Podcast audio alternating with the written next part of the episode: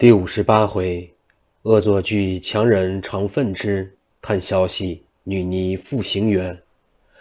话说济公同雷鸣陈亮在张大人宅中，与张公子文炳对坐，递上张大人家书。张公子拆阅，忽见门帘一动，进来一人。济公一哨，正是刘香庙，忙嚷道：“快救人呀！”原来刘香庙等三人，自从在江边。被济公用遮眼法遮住眼光，掉下坑去游了半天，吃了多口粪秽，好容易才有个樵柴的走过，一叫救命。那樵柴的听着声音，寻到土坑边，只见有三人在内游泳，他动了恻隐之心，就要救他们起来，无奈臭味难闻，下不去手，想了久久，方才想出个法子，跑到山边寻了根草绳。走到坑边，说道：“哪个先起来，就拉住绳头，待吾拖你们起来。”刘香庙虽然跌落土坑，倒还有好心思，自忖道：“师兄他好好在山上修行，被吾花言巧语骗他出来，只受这臭苦。现在理应让他先上去。”主意想定，在坑中一面对王承恩道：“师兄，这一回吾实在对你不起，你先上去吧。”王承恩道：“师弟好说，这是吾命该如此，不干你事。吾横竖已经浸在粪灰里了，先上去也是臭，后上去也是臭。你先上去吧。”刘小庙道：“岂有此理？你是客人，吾是主人，凡事总是先宾后主的。吾哪好僭越先上去？”王承恩道：“不是这样讲的，吾是师兄，你是师弟，你的本领到底不如吾。”吾在此多吃些苦还不要紧，你若再过一时，就要不济事了。刘香庙道：“不妨，吾在这里倒也适意，就是再过一天也不要紧。”二人在坑里你推吾让，大家不肯先起来，让了半天还没分出先后来。此时苏连芳在坑中已是累得渐渐力乏，支持不住，要沉下去了。见他二人还在那里推让，就发急嚷道。你二人掉在这个屎坑里，还要这般客气，吾是已经累不过了。刘香庙一想，不差，我们到底是男子，还挨得过些苦。她是个女人家，力小气虚，吃不过这个苦的，还是让她先上去吧。一回头就对苏连芳道：“你好好的住在庵中，因见了吾提起这事，就一同寻着和尚报仇，只调入这里来。”吾心中实在过意不去，你先上去吧。苏连芳一想，他说得如此客气，吾倒不好先上去了，就说道：“我同你是夫妇，夫者天也，妇者地也。人家说起来总说天地，天字总在前，地字总在后面，没有先地后天的。论理应该你先上去。”刘香庙道：“吾同你虽是夫妇，现在还没有做亲。”还是宾主呢？你是宾，吾是主。你先上去的顺利，二人又彼此推让起来。那上面的乔柴夫把绳头丢下去，等他三人上来。等了半天，一味的你推我，我推你，大家不上来。他一想，吾家中八十一岁的老娘饿着肚子等在家里，后屋砍了柴卖了，抵米回去烧饭吃的，哪里耽搁得起时候？他们既然都不肯起来，吾也不是一定要救他的，就把这绳甩在地上，一声也不想去了。苏连芳正好起来，见樵夫早已去远，心中着急道：“这人如若不救吾，只要等个人来，不知又要到什么时候了。”就嚷道：“樵夫哥哥慢走呀！送佛送到西天，造塔造到塔顶，你既救我们，怎么就此走了？”那樵夫不回头。已经去了。刘香庙埋怨苏连芳道：“我叫你先上去，你一定不肯。现在他一走，害得都不得上去。”苏连芳道：“大约吴们三人与这屎坑有缘，掉了下去，还应该多进几个时辰呢。”王承恩道：“闲话少说，这樵夫既不肯救我们，吾们只好昂着头望着，待有人来，吾们大家喊救命吧。”二人听他说话，倒也有理。果然，大家不言不语，只管昂起头，睁着眼向外望着。江边原是荒野之地，平时除渡江的人经过之外，人迹罕到的。三人望够多时，远远见有个人走来。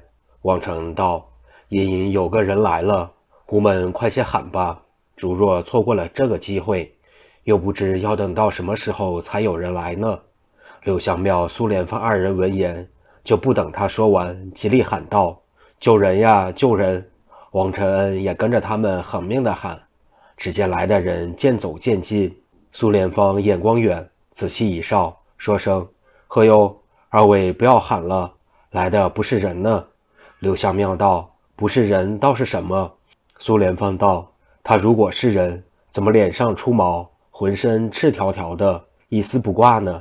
刘香庙闻言，又把头升高，以细认道：“差了，差了，来者果然不是人，是个熊。快快不要叫喊了，这件东西最厉害无比，如若被他闻声寻至，我们三人性命就要不保了。”于是三人只低着头，鸦雀无声。歇了一刻，见那人熊身高五六尺，猪头人面，目光如电，遍体黑毛，华光异常。行走如人，摇摇摆摆地走过坑边。三人见了，都吓得魂不附体。恐怕他知道坑中有人，就扑下来吸取，逃也没逃出。所以三人连气都不敢呼吸。后见这东西走得远了，方敢轻轻说话。苏联方道：“天色要晚下来了，如若到夜没人走过，还有什么人营夜跑来救吾们？看来吾们三人要死在这里了。”刘香庙切齿咬牙道：“吾如若这一回死在坑中，吾的灵魂必要化了厉鬼与这和尚索命的。”王成笑道：“一个人死了，魂灵忙赶紧要去投胎了，哪有空闲来与和尚索命？你这话未免孩子太了。”正在说话的时节，忽闻远远有咳嗽声，三人赶忙昂起头一看，见远远来一老者，头戴员外巾。身穿蓝袍，头发如雪，一步银然飘洒胸际。三人以为救星到了，忙高声喊嚷。焉知这老人年岁太大了，耳已重听，一些也听不见。走到岔路口，就顺着大路往北去了。三人无可奈何，只得忍耐着性子等候在坑中。天将傍晚，忽见一童子走近前来，王承恩又极力叫喊，这一回倒听得了。只是那童子万不料坑中掉下人去的，所以只在江边寻声乱觅。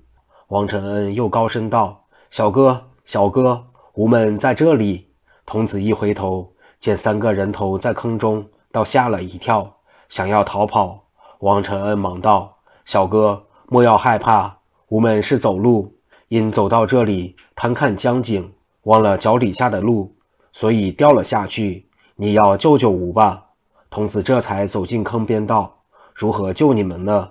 刘香庙道：“坑边有个绳儿，你拾它起来，把一头甩下来，一头由你拿着，我们吊在绳上，你只需用力一拖就得了。”童子闻言，即拾起绳来，将一头丢下。苏莲芳道：“这回大家客气不得，吾来先上吧。”即时把绳头拖着，对那童子道：“小哥，你狠命用力往上拉吧。”童子果然用力猛拉，把苏莲芳渐渐拉出半身，又拉出全身。苏莲芳两只手离岸只有尺余了，只需再拉紧一步，搭上了手，就好窜起来了。焉知那童子只有十五六岁，力量薄弱，一时支持不住，往后一退步，绳子一松，把苏莲芳扔掉了下去。一个人的身体至少需八九十斤，从上面掉下去的时候。势大力重，噗的一声，风会往上直冲，冲的童子身上也都是了。童子抛去绳子，往江边就逃。刘香庙、王承恩在坑中央就叫喊，他只做不见不闻的去了。原来这小童是船家的儿子，就在江边芦苇中停着。童子一回船，他父亲见他满身粪，臭不可闻，忙问其缘故。那童子把坑中救人的事。从头至尾细说了一遍，那船家倒有恻隐之心，说道：“你不救他，这里一无人迹，他就没人救了。即时取了船索，叫童子领路，领到坑边，这才把他们一个个拉将起来。三人急到了岸上，别的无暇及此，先洗澡要紧，生怕摸出些碎银来，给了船家作为谢意。三人这才够奔回去。走到半路，见路旁一道小湖，三人扑通扑通地跳下水去，把粪秽洗了干净，然后上岸投宿，叫饭店中的小二取了五六盆莲水，用香皂把头发、脸面都擦到，又脱下头巾、衣服、鞋袜，也用香皂刷洗，只洗到天明，方才罢休。店小二取了火盆来，把三人衣服烘起来，三人就在床上略略睡了一觉。天方近午，那衣服已烘干了。起身之后，个人重新洗脸、穿衣服、吃酒。大家心中都恨极济公，急于报仇。苏联方道：“吾看这和尚非但奸猾，而且法术多端，竟把吾眼睛都给遮住，掉下粪坑。我们断不是他对手，不如再去请几个高人来吧。”刘香庙叹口气道：“吾这几个月里，东西南北走了半天下。”请的人也不少，何如总不是他的对手？实在没法想，所以才来请师兄。现在连师兄也吃了他的苦，我想天下更比师兄法术大、本领高的人恐怕没有了。苏脸方道：“吾的师傅名叫马如飞，他住家在镇江府郡马镇，吾们何不去请他出来？他的本领渐渐精通，法术也极多。如若请到了他，这和尚准得送命。”王承恩道：“这和尚必然到张钦差宅中去了。我们到了镇江，先去寻你师傅，待请到了他，然后同到张大人宅中，给他拼个你死我活。”柳香庙道：“恐怕马如飞不肯出来给吾报仇，吾们就坏了。”王承恩道：“我素知道马如飞为人慷慨，专喜管闲事，路见不平就要拔刀相助。莲芳既是他的徒弟。”他焉有袖手旁观之力？如若请了他来，我们四人连为一气，把这和尚团团围住，哪怕他飞上天去。苏莲芳道：“对，我们就走路吧。”于是吃罢饭，会了电杖，一直够奔江边，换船过渡到镇江口上岸。苏莲芳道：“你二人暂在客店住着，空闲下来，就到张大人宅中打探和尚的消息。”到底在那边不在那边？如在宅中，你们趁便把宅中进出的路径一一探明，好等师傅来动手。吾上军马镇，来回至多三日，你们等在这里吧。二人点头，说着话，一路尽在张宅旁边，起身客店住宿，一宵无话。到了明天清晨，梳洗吃饭毕，苏连芳即别二人赶路，一口气走了四五十里。讲到军马阵，忽见前面来了一人，远远叫道：“苏连芳慢走，吾来也。”未知此人是谁？且听下回分解。